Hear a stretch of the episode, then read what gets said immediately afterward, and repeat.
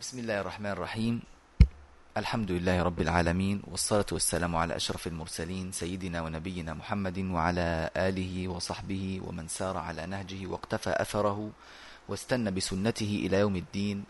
اللهم علمنا ما ينفعنا وانفعنا بما علمتنا وزدنا علما تنفعنا به واجعل عملنا كله خالصا لوجهك الكريم خاليا من السمعة والرياء والنفاق. اللهم آمين. وقفنا على قول الإمام الشاطبي رحمه الله تعالى جزى الله بالخيرات عنا أئمة لنا نقلوا القرآن عذبا وسلسلا. فالإمام الشاطبي هنا رحمه الله كما بينا في الدرس السابق أنه يدعو أن يجزي الله تعالى خيرا هؤلاء الأئمة وهذه أبلغ دعوة ممكن أن يدعوها مسلم لمسلم. قال النبي صلى الله عليه وآله وسلم وسلم من صنع فيكم معروفا فكافئوه فإن لم تستطيعوا فادعوا له حتى تروا أنكم قد كافأتموه. فالدعاء يعني الدائم للعلماء والمشايخ هذا يعني أقل ما نستطيع أن نقدمه لهم فضلا عن نشر علمهم ويعني بيان مناقبهم وذكر أفضالهم ومناقبهم وما نفع الله تعالى بعلمهم به الناس. فده كله من حق العلماء علينا. وكان لنا شيخ رحمة الله عليه توفي في يعني في شهر رجب من من من من 1429 المنصرمة دي رحمة الله عليه. درست عليه شيء من علم الحديث. فكان يقول يعني المكتبات هذه التي في بيوتنا يعني مليئة بالكتب ومليئة بالبحوث والإنسان مننا مقصر جدا في أنه لا يقرأ هذه الكتب وقال يعني أخشى أن تكون هذه الكتب حجة علي يوم القيامة أنها في بيتي وأنا لا أعلم منها شيئا. والرجل من من العلماء العاملين المحررين ال الذين يعني كنا نحسبهم على إخلاص ويقين في الله تبارك وتعالى مع زهد وورع وكان لا يظهر على لباسه وشكله يعني أبدا شيء من الكبر أو شيء حتى بل لما تنظر إليه تقول هذا إنسان لعله لا يعرف شيئا ولعله من عامة الناس. ويعني أنا والله لما رأيت أول مرة هو اسمه الدكتور عويد المطرفي. رجل من البدو اللي لم يخرجوا من السعودية أبدا حتى أنه كان يقول أنا ما عنديش أنا جواز سفر وأنا لما يعني سننوا أمي طلعوا أمي أصغر مني. ما يعني من قبل أن يكون حتى يعني عندهم يعني أوراق رسمية هنا في السعودية. فسبحان الله كان يعني يقول أنه هذه الكتب في مكتباتنا نخشى أن تكون حجة علينا. فكان يقول أقل شيء أفعله أن كل صباح أنظر إلى هذه الكتب وأدعو أقول اللهم اغفر لمؤلف لمؤلفي هذه الكتب. اللهم اغفر لمن أوصلها إلينا. اللهم اغفر لهم ولتلامذتهم وشيوخهم وطلابهم. اللهم اغفر لذي لأصحاب هذه المطابع الذين طبعوا هذه الكتب وأوصلوها إلينا. ويدعو لهم كل صباح. قلت لا إله إلا الله. يعني والله ده شيء ينم عن تربية وعن علم. هكذا العلماء. فأقول كنت لما أنظر إليه في أول محاضرة كان بيدرسنا في الجامعة وهو أستاذ دكتور وهو الدكتور الوحيد اللي حصل على دكتوراه في الحديث والتفسير معا في رسالة في رسالة واحدة. الدكتور الوحيد في جامعة أم القرى اللي حصل على هذا. وكان من من تلامذة الشيخ الشعراوي والشيخ الغزالي ويعني اتأسس يعني تأسيس مظبوط ما شاء الله رحمة الله عليه.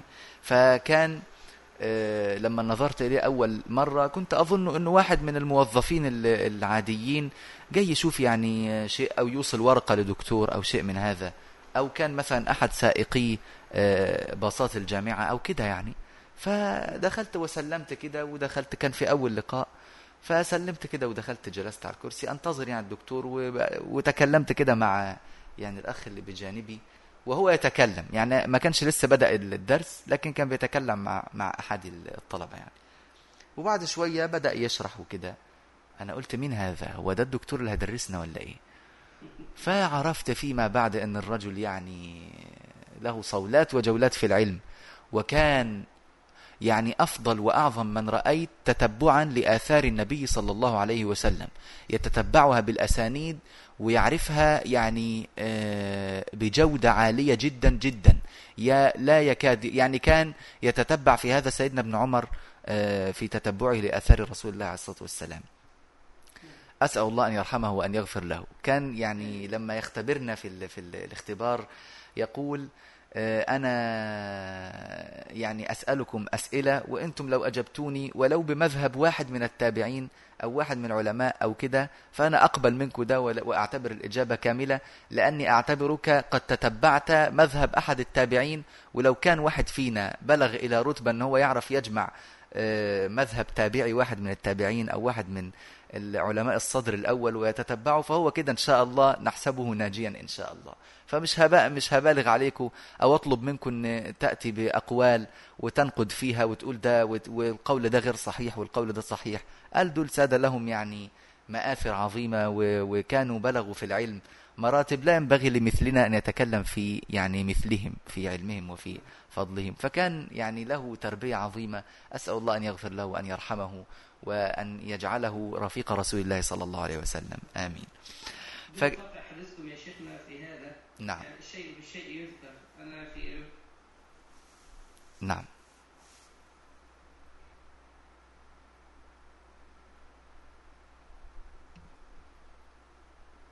سيب الأستاذ الشيخ أحمد محمد الحجار.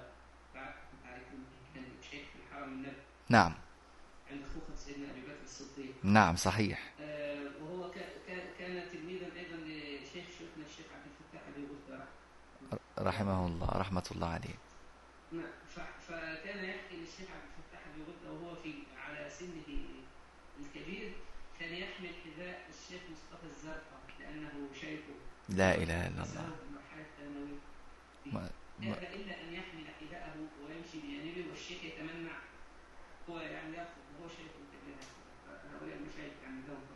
ما شاء الله. اللهم لك الحمد على يعني أن, أن, أن يختارنا الله تعالى لسماع سيرة هؤلاء ونسأل الله أن لا يجعلنا من المستمعين الذين لا يعلمون ولا يعقلون. ولكن يعني نسأل الله أن يرزقنا التأدب بهذا. اللهم آمين.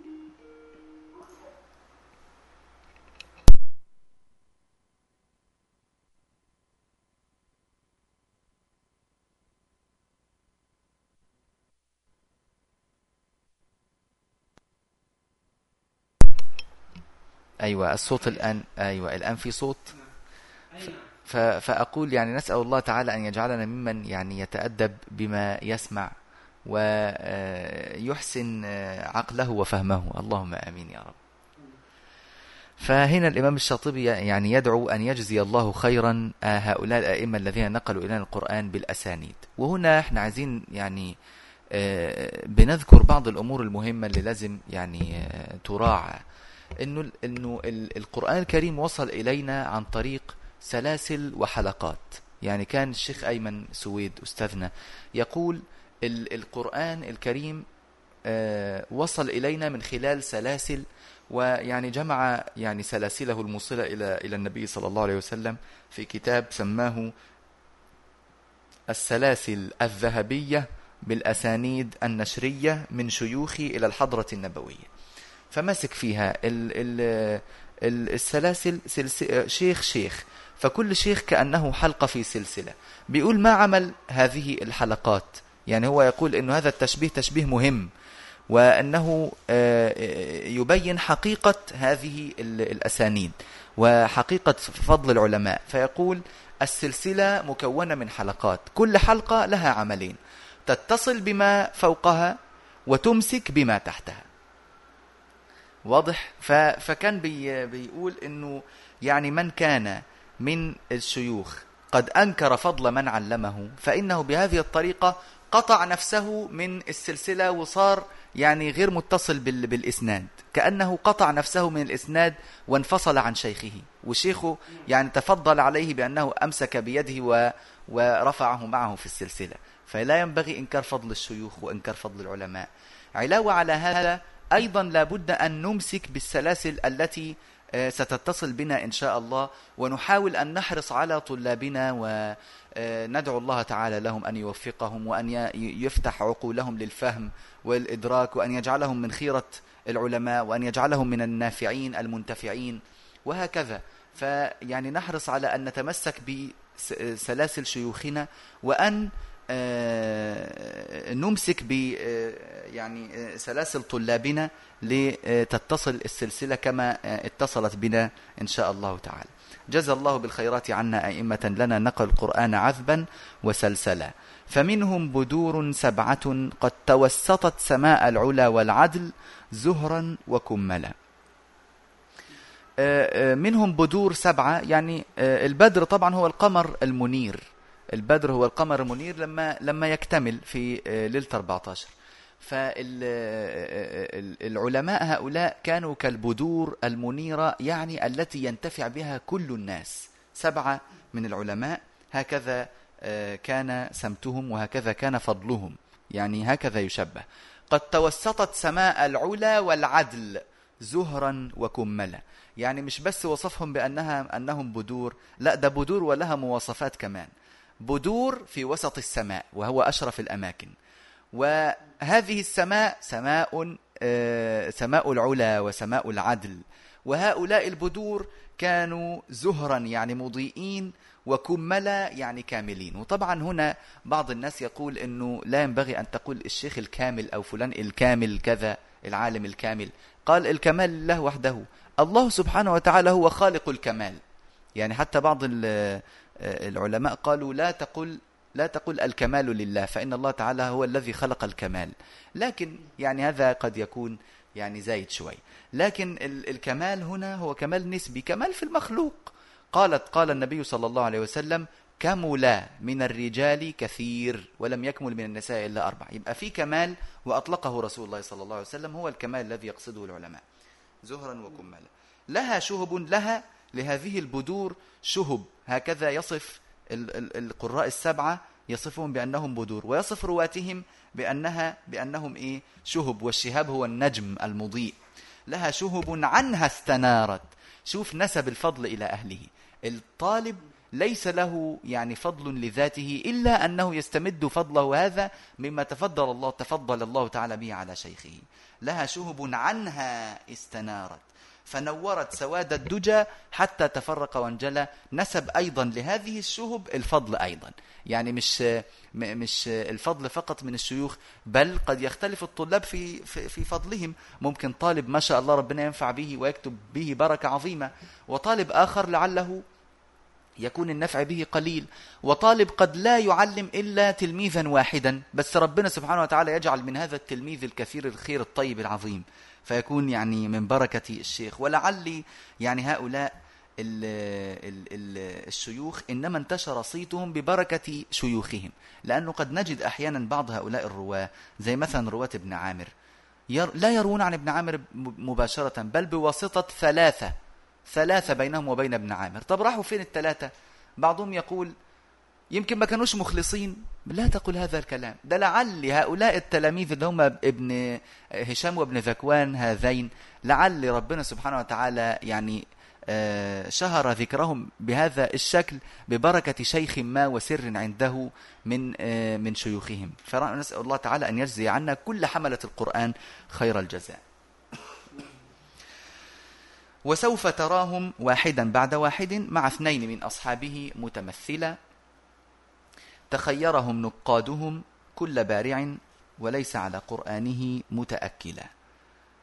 آه، يعني لماذا اختير هؤلاء العلماء والقراء والرواة؟ إنما اختارهم العلماء الذين تخصصوا في آه، انتقاء القراءات انتقوا هؤلاء ليذكروا رواياتهم وينشروها بين الناس لشروط توفرت فيهم أنهم من البارعين بمعنى أنهم حاذقين متقنين وليس على قرآنه متأكلة. طبعا آه، يعني أنهم لم يكونوا يأخذون مالا على إقرائهم القرآن بمعنى أنهم لم يجعلوا القرآن وسيلة دنيوية لنيل شيء دنيوي.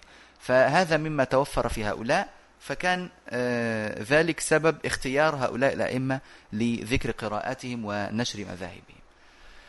وبعدين بدأ يتكلم آه، عنهم. طبعا هنا نأتي بالمناسبة على آه، قوله وليس على قرآنه متأكلا. هل التأكل بالقرآن يعني أخذ الأجر على القرآن يجوز أو لا يجوز؟ قالوا أخذ الأجر على القرآن يعني فيه خلاف. فأبو حنيفة وجماعة من العلماء منعوه وأجازه الشافعي وغيره إذا, لا إذا آجره واستأجره إجارة صحيحة وبعضهم قال إذا لم يشترط يعني يقرئ وإذا التلميذ أعطاه شيئا أخذه ويعني آه، مشي الحال. ما أعطاه شيئا خلص لا يشترط عليه شيء. أو يقول له والله الجزء بسعر مقداره كذا. وبعضهم قال لا والله ما فيش مانع أن يحدد شيئا لكن على شرط آه، أن يكون في بلده غيره يقرئ. يعني ما يكونش عنده احتكار للرواية أو القراءة. مثلا يكون واحد راح إلى بلد ليس فيها مقرئين. فيقول والله أنا المقرئ الوحيد يلا هنعمل لكم الختمة بمئة ألف. ليه مئة ألف يا شيخ؟ ده كتير قوي كده والله إذا مش عاجبك ما تجيش. فهل هذا العمل صحيح؟ طب حتى ولو قال هنعمل الختمة بسعر يعني زهيد يقدر عليه الناس. وكان هناك طالب لا يستطيع ذلك فهل له أن يمنع أن يمتنع من إقرائه؟ لا يجوز له ذلك بل يجب عليه إقراؤه ولا يصح أن يتركه لأنه الآن هو الشيخ الوحيد المقرئ لهذه الرواية. إنما إذا تعدد الشيوخ بشكل كافي فله أن يأخذ أجرة على التلاوة آنذاك. ولا شك ولا ريب في أن من يعلم القرآن الكريم يعني إن ربنا سبحانه وتعالى أغناه من فضله ووسع عليه فإنه يعني يحتسب الأجر عند الله تبارك وتعالى فهذا خير له وأعظم. والله تعالى يعني كما يقول ابن عطاء الله السكندري حاشا لله أن تعطيه نقدا ويعطيك نسيئة. والله أنا ما وجدت أحد من أهل القرآن إلا والله سبحانه وتعالى يعني يكرمه. إلا في القليل النادر النادر جدا أن تجد واحد يعني مقرئ وعاش حياته القرآن ومات ولا يملك شيئا من الدنيا أو فقير أو يعني آه، تعب كذا لا والله ربنا سبحانه وتعالى بيفتح عليه وهو إن زهد بقى فهذا الأمر له لكن يفتح الله تعالى عليه. وهذا في أغلب يعني طلبة القرآن إن أخلصوا النية لله تبارك وتعالى.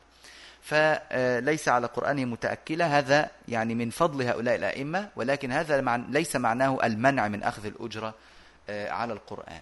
نسأل الله تبارك وتعالى أن يغنينا بحلاله عن حرمه فلا نتكسب بالقرآن. آه، قال رحمه الله فأما الكريم السر في الطيب نافع فذاك الذي اختار المدينة منزلا. آه، الكريم السر طبعا كلمة الكريم السر هكذا تعرف فأما الكريم السر في الطيب فأما الكريم السر يعني كريم باطنه ويعني شريف آه، شريفة دواخله يعني مش خبيث ولا كذا. فهذا يسمى كريم السر. وبعضهم يقول فأما الكريم السر في الطيب نافع لأن يعني له كان له سر معين في طيبه وهو أنه كان إذا تكلم يشم من فيه رائحة المسك. فسئل عن ذلك فقال لا أمس طيبا ولا أتطيب. ولكني رأيت فيما يرى النائم النبي صلى الله عليه وسلم يقرأ في في في. فمن ذلك اليوم تشم من في هذه الرائحة. فهذا كان يعني آه، من مما أكرمه الله تعالى به رحمه الله. كيف لا؟ وقد أقرأ في المسجد النبوي سبعين سنة وأما المسجد النبوي ستين سنة. يعني عمر هائل. نسأل الله سبحانه وتعالى آه، أن آه، يغفر لنا وله ويرحمنا وإياه ويلحقنا وإياه بالحبيب المصطفى صلى الله عليه وسلم. فأما الكريم السر في الطيب نافع. هو نافع ابن عبد الرحمن ابن أبي نعيم أبو رويم الليثي المدني وهو أصبهاني الأصل. ولد سنة سبعين وتوفي سنة 169 رحمه الله تعالى. يروي عنه قالون وورش. قال فأما الكريم السر في الطيب نافع فذاك الذي اختار المدينة منزلا. كل واحد من هؤلاء الأئمة لابد أن نعرف بلده. فنافع مدني. اختار المدينة منزلا. وكان نافع تلميذ الإمام مالك في الفقه وكان مالك تلميذا له في القراءة. وقالون عيسى ثم عثمان ورشهم بصحبته المجد الرفيع تأثلا. هنا معنى هذا البيت آه، يذكر رواة آه، آه، نافع. ويبين أنهم روايا أنهما روايا عنه بلا واسطة. ليه؟ لأنهما صحباه. تبين ذلك من قوله بصحبته المجد الرفيع تأثلا. تأثلا المجد الرفيع يعني اقتفيا المجد الرفيع. و هناك بيت في الشعر لعله الجاهلي. آه، شاعر يقول ولو أن ما أسعى لمجد مؤثل آه، لا أذكر يعني عجز البيت لكن هنا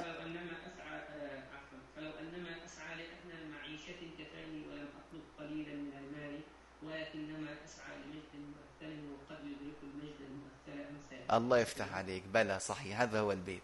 فالمجد وصفه بأنه مؤثل يعني راقي ورفيع المقام.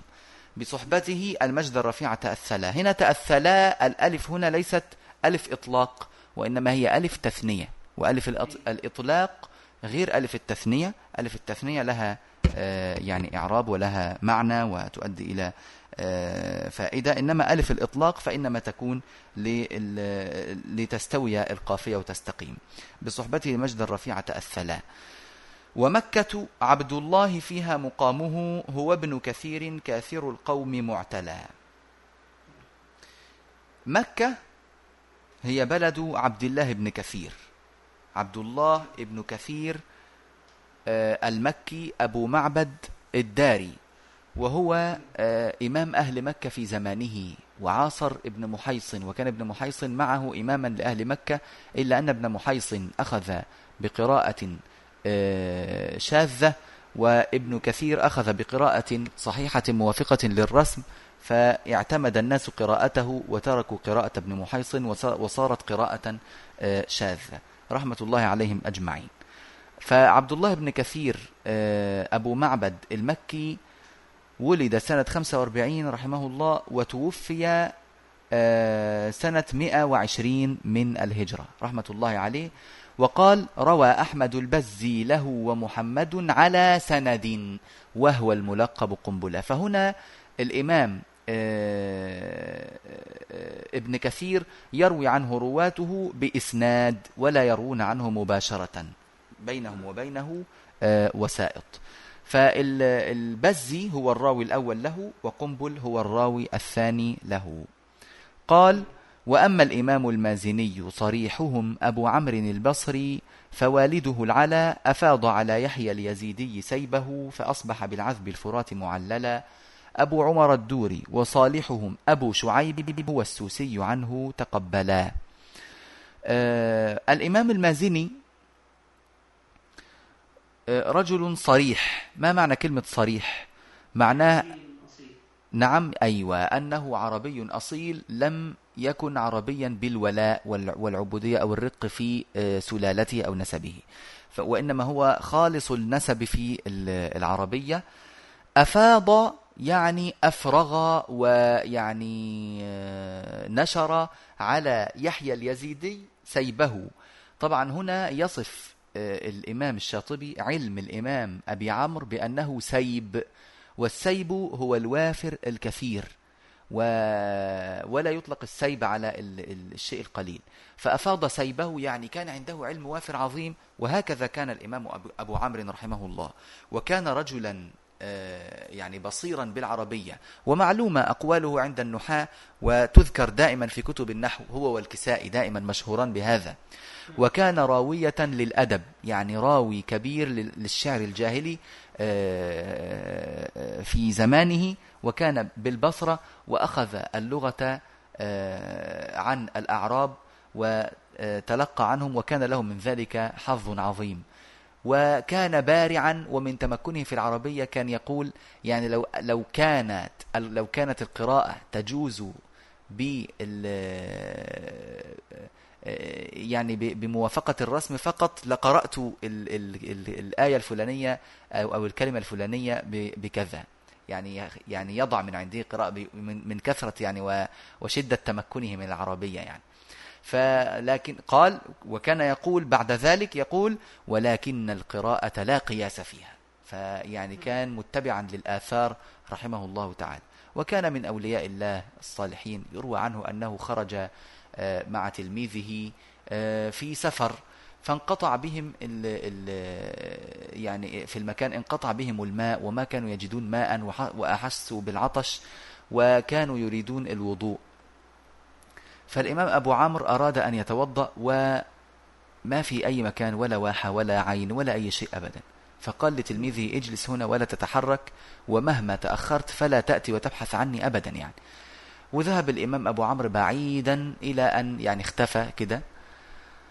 وطال الزمن طال الزمن طال الزمن. فالتلميذ يعني بدأ يعني يقلق على الشيخ فذهب يبحث عنه فوجده وقد وأمامه يعني كمية كبيرة من الماء نابعة من الأرض وشرب منها وتوضأ وكده يعني. فذهب إليه فعلم أن أبا عمرو يعني قد أكرمه الله تعالى بهذه الكرامة وأنبع له ماء من الأرض. فلما رآه أبو عمرو قال له أكتم عني هذا السر ولا تحدث به أحدا. هكذا يعني عادة الأولياء كما نعلم. فيعني نحسبه على ولاية ولا نزكي على الله تعالى. أحدا ودليل ذلك أن كتب الله لروايته وقراءته البقاء إلى زماننا هذا. حتى الآن هناك بعض الناس في العالم الإسلامي يقرؤون بقراءته رحمه الله تعالى ورضي عنه. و يعني بالفعل كتم التلميذ هذه الرواية ولم يحدث بها إلى أن مات أبو عمرو فحدث بها بعد وفاته رحمه الله تعالى. قال إذا الإمام, الماز... الإمام المازني أبو عمرو زبان ابن العلاء ابن عمار المازني التميمي البصري علم يحيى اليزيدي علمه وتلقى أبو عمر حفص بن عمر الدوري وأبو شعيب صالح بن زياد السوسي تلقيا عن أبي عن يحيى اليزيدي عن أبي عمرو. يبقى بين يحيى بين الدوري والسوسي وبين الإمام أبي عمرو واسطة رجل واحد واسطة رجل واحد. وأما الإمام المازني يصرحهم أبو عمرو البصري فوالده العلاء أبوه اسمه العلاء أبو عمرو بن العلاء. طبعا إحنا لازم ننتبه هنا إلى أن الإمام الشاطبي أحيانا كان كان يذكر نسبة بعض القراء أحيانا يذكر والده أحيانا يذكر يعني شيء من يعني مثلا كنية أو لقب أو شيء من هذا القبيل. هو يذكر هنا ما سيستعمله في المتن. يستعمل أحيانا هذه ال ال الأشياء في المتن. يعني ممكن يقول ابن العلا ولد العلا فتى العلا. يستعمل هذا. أو يقول أبو عمرو وهكذا. أو يقول المازني أحيانا وحذفهما للمازني عد أعدل مثلا وهكذا. أبو عمر الدوري وصالحهم أبو شعيب هو السوسي عنه تقبلا. نقول كلمة تقبلا الألف هنا أيضا للتثنية وليست للإطلاق. نعم. بالنسبة للإمام يحيى اليزيدي الذي روى عن أبي عمرو أليس هو يحيى بن المبارك اليزيدي؟ نعم. هو يحيى بن المبارك اليزيدي بعينه. إذا عندنا اثنين ابن محيسن ابن محيسن والإمام يحيى اليزيدي كلاهما ممن قرأوا قراءة ممن قرأوا قراءة شاذة أحدهم تعلم منه كثير والآخر تعلم من أبي عمرو. نعم هذا صحيح. نعم هذا صحيح. وعندنا كمان الأعمش هيمر معنا في شيوخ حمزة. هو أحد أجل شيوخ الإمام حمزة وله أيضا قراءة شاذة. أبو عمر الدوري يقال إنه هو أول أبو عمر الدوري هو أول من جمع القراءات. يقال ذلك لأنه ألف مؤلفا اسمه قراءات النبي صلى الله عليه وسلم. يذكر فيه ما ورد من القراءات بإسناد المحدثين. حدثنا فلان عن فلان أنه سمع النبي صلى الله عليه وسلم قرأ فقال ملك يوم الدين مثلا يعني. كتاب كده صغير في الحجم. أظن أن الشيخ أحمد عيسى المعصراوي حققه وطبع في دار السلام بالقاهرة. والله أعلم. وأبو عمر الدوري روى القراءات عن جل الأئمة السبعة ولكن هو اشتهر بروايته عن أبي عمرو وله أيضا رواية في القراءات الشاذة لا أذكر والله هي عن عن من أظنها عن يحيى اليزيدي أيضا. نعم أبو عمر الدود وصالحهم أبو شعيب هو السوسي عنه تقبلا. وأما دمشق الشام دار ابن عامر فتلك بعبد الله طابت محللا. هشام وعبد الله وهو انتسابه لذكوان بالإسناد عنه تنقلا. آه ابن عامر عبد الله بن عامر الشامي ولد في حياة النبي صلى الله عليه وسلم إذ قيل إنه ولد سنة ثمان من الهجرة النبوية. وقيل غير ذلك.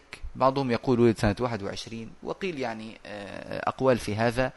وتوفي سنة ثمان عشرة ومئة فهو معمر جدا معمر جدا جدا. فكان ممن تلقى القرآن عن أبي الدرداء رضي الله عنه وكان من عرفائه وكان له الصيت الشهير في دمشق بعد أبي الدرداء وعنه أخذ أهل دمشق القراءة وبقيت قراءته أظن إلى حالة إلى سنة الخمسمائة إلى سنة الخمسمائة وهم يقرؤون بقراءته والله أعلم. إذا هو هو توفي عامين قبل وفاة ابن كثير ابن كثير توفي 120 نعم وابن كثير 120 وابن عامر 118 نعم رحمهم الله أجمعين. يروي عنه هشام وابن ذكوان. هشام ابن عمار وهو شيخ البخاري يروي عنه البخاري في آه، صحيحه. وابن ذكوان طبعا هشام كان مقرئ أهل الشام وخطيب أهل الشام ومفتيهم وفقيه وقاضي. ما شاء الله كان الكل في الكل في بلاد الشام. في زمانه وفاته كانت كانت 245 طبعا بينه وبين ابن عامر أكثر من 100 سنة. فلا شك ولا ريب في أنه كان يروي عن ابن عامر بالإسناد كان يروي عنه بإسناد ولذلك قال آه، وهو و- قال بالإسناد عنه تنقلا. يعني تنقل هشام وابن ذكوان القراءة عن ابن عامر بإسناد. نعم. والراوي الثاني عن ابن عامر هو ابن ذكوان. قال وبالكوفة الغراء منهم ثلاثة أذاعوا فقد ضاعت شذا وقرنفلا. آه الآن يتكلم عن الكوفة وكانت مليئة بالقراء. يعني نسأل الله سبحانه وتعالى أن آه، يخرج المحتل من آه، تلك البلدان. وبالكوفة الغراء منهم ثلاثة أذاعوا يعني اشتهر صيتهم وانتشر. فقد ضاعت شذا وقرنفلا آه، يقال ضاعت شذا يعني فاحت رائحته. حتى يذكر الشاطبي في موضع آخر من قصيدته قال حتى تضوع مندلا والتضوع هو فوح الرائحة آه، بشدة. والشذا ال- ال- الرائحة الطيبة. يقال شممت شذا المسك. يعني شممت رائحته الطيبة الشذية ال- الجميلة. قال فأما أبو بكر وعاصم اسمه فهذا هو ال- القارئ ال- الأول من قراء الكوفة وترتيبه في القراء السبعة يكون القارئ الكام؟ الخامس. نعم. فأما أبو بكر وعاصم اسمه فشعبة راويه المبرز أفضلا وذاك ابن عياش أبو بكر الرضا وحفص وبالإتقان كان مفضلا قال الإمام الأول هو أبو ع- هو عاصم وكنيته أبو بكر عاصم بن أبي النجود ابن بهدلة وبهدلة هذه قيل هي أمه وقيل غير ذلك. آه، فهو ال- الإمام عاصم آه، شيخ آه، القراءة بالكوفة توفي سنة 127 وكان حسن الصوت بكتاب الله تبارك وتعالى وهو من التابعين. ويروي عنه شعبة قال فشعبة راويه المبرز أفضل. كان الإمام شعبة من أشهر من قرأ على الإمام عاصم رحمه الله تعالى. وتوفي شعبة سنة 193 وراويه الثاني هو حفص راوي عاصم الثاني هو حفص وهو صاحب الرواية المشهورة في أنحاء العالم حفص بن سليمان بن المغيرة الكوفي الأسدي البزاز بالزاي وليس بالراء البزاز نسبة إلى البزات وهي البدل يعني والحلل التي يلبسها الناس. فكان حفص ربيب عاصم ابن زوجته يعني وتلقى القرآن عنه غير مرة وتوفي سنة 180 من الهجرة. قال وحمزة ما أزكاه من متورع إماما صبورا للقرآن مرتلا روى خلف عنه وخلاد الذي رواه سليم متقنا ومحصلا. يبقى عندنا حمزة الراوي الثاني من القارئ الثاني من قراء أهل الكوفة السادس من القراء السبعة كان إماما ورعا حمزة ابن حبيب ابن عمارة الزيات الكوفي. كان الإمام حمزة رحمه الله تعالى أبو عمارة كان الإمام حمزة أبو عمارة كان من من أشهر القراء الذين اشتهروا بالورع والزهد وكان الإمام حمزة يتورع عن أن يأخذ شيئا من طلابه أنا لا أقول مالا وإنما أقول شيئا يعني أطلق وأعمم. لا يأخذ أي شيء من طلابه في إذا كان واحد منهم قد قرأ عليه. حتى إنه في ذات يوم سقط في بئر من الآبار وكان يحتاج أحد أن يمد يده له ليساعده عن الخروج من هذا البئر فمد واحد يده إليه. فلما آه، يعني مسك الإمام حمزة يد آه، الرجل قال له من أنت؟ قال له فلان بفلان. وقال له هل قرأت علي؟ قال له نعم. قال له اذهب فنادي غيرك. يعني عشان حتى لا يكون قد أخذ نظيرا على إقرائه له وإن كان هذا النظير مساعدة في إخراجه من بئر. فسبحان الله. يبتغي بذلك ماذا؟ ما كان يبتغي بذلك إلا الفردوس الأعلى. يعني شوف ال ال ال ال يعني الهدف السامي الذي كان يريده رحمه الله الفردوس مش الجنة بس وإنما يريد أعلى الجنان. نسأل الله تبارك وتعالى أن يرضى عنه وأن يلحقنا وإياه بحبيبنا صلى الله عليه وسلم. ما أزكاه من متورع؟ إماما صبورا للقرآن مرتلا. روى خلف عنه وخلاد إيه؟ الذي رواه سليم. يبقى تلميذ حمزة هو مين؟ سليم بن عيسى الحنفي نسبة إلى قبيلة بني حنيفة مش إلى الإمام أبي حنيفة. سليم بن عيسى الحنفي وسليم بن عيسى الحنفي يروي عنه مباشرة خلف وخلاد. خلف بن هشام البزار بالراء البغدادي وخلاد بن خالد المروزي كلاهما يرويان عن سليم روايته عن حمزة بن حبيب.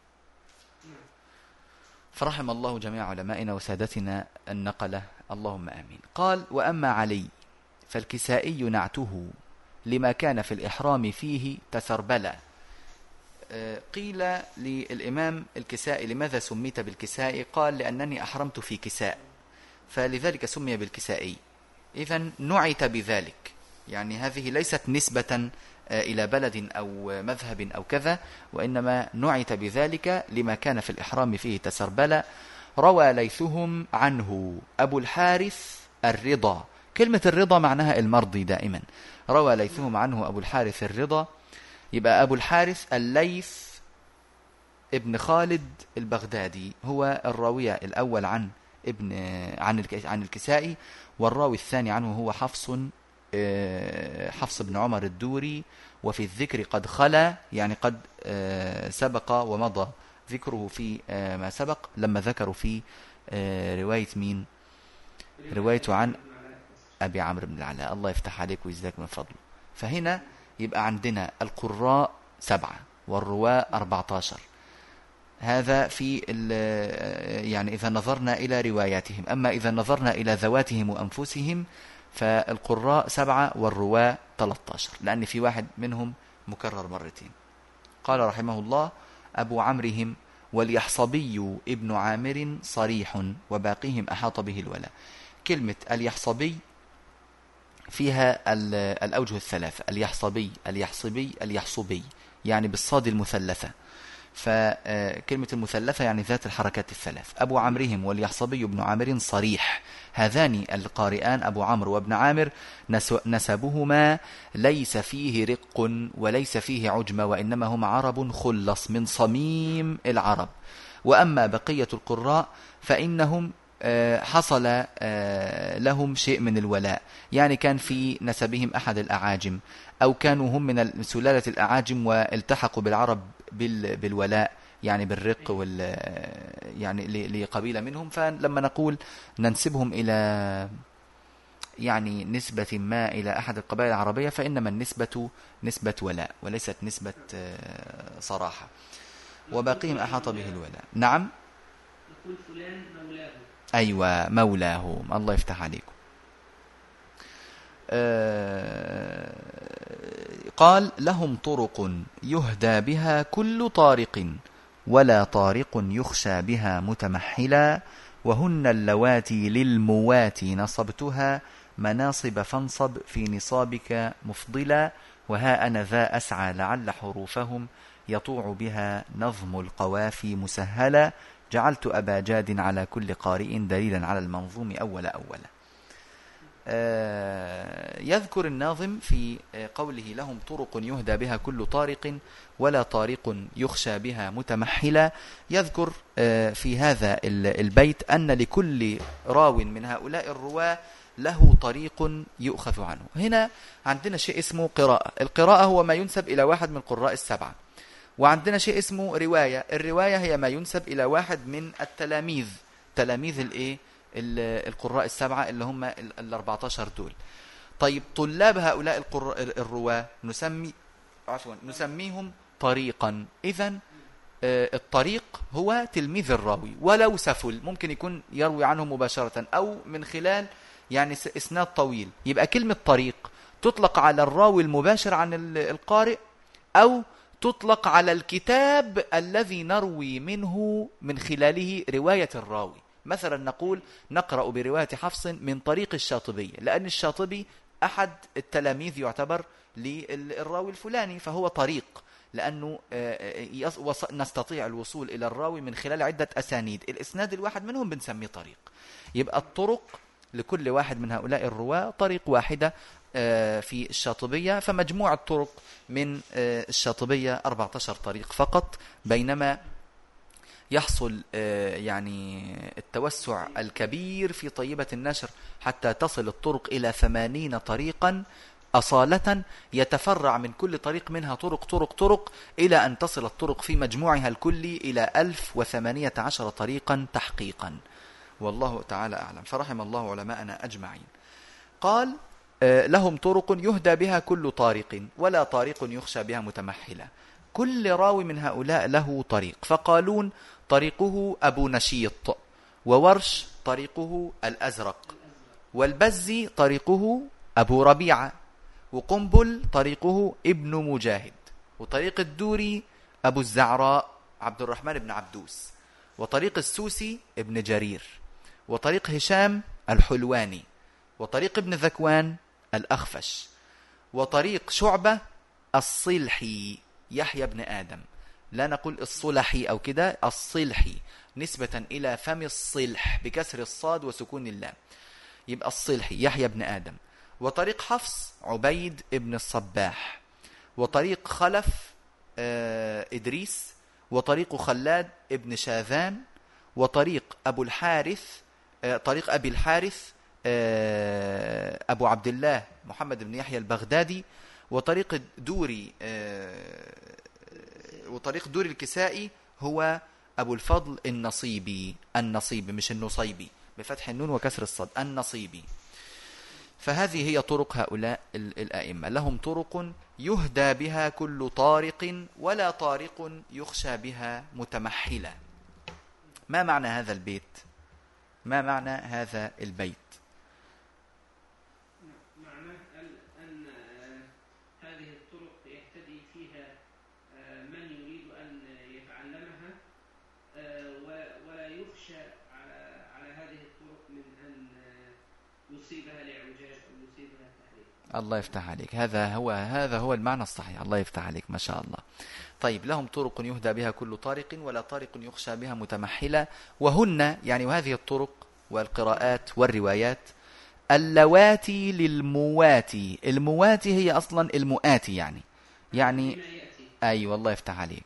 يبقى الذي يأتيها ويطلبها. للمواتي نصبتها مناصب رفعتها أعلاما. فانصب في نصابك مفضلا. فانصب يعني اتعب واجتهد ويعني أبذل وسعك في نصابك يعني فيما كتب لك من نصاب ال- العلم وأصله وذاته في نصابك مفضلا. لعل هذا العمل يعني يكون من الأعمال الفاضلة التي تجهد نفسك في آه، درسها وفهمها. قال رحمه نعم تفضل فانص- فانصب آه، هل هناك مثلا في نسخة فانصب لا فانصب مأخوذ من من النصب وهو التعب. فقال تعالى فإذا فرغت فانصب. إنما فانصب من النصب بسكون الصاد. فانصب من النصب بفتح الصاد. فانصب في نصابك مفضلا والله أعلم.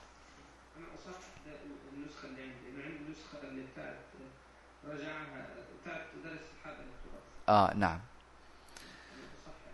الله يفتح عليك. قال رحمه الله وها أنا ذا أسعى لعل حروفهم يطوع بها نظم القوافي مسهلا. جعلت أبا جاد على كل قارئ دليلا على المنظوم أول أولا. هنا يبدأ الناظم رحمه الله يذكر آه نستطيع أن نقول اصطلاحه في هذا النظم.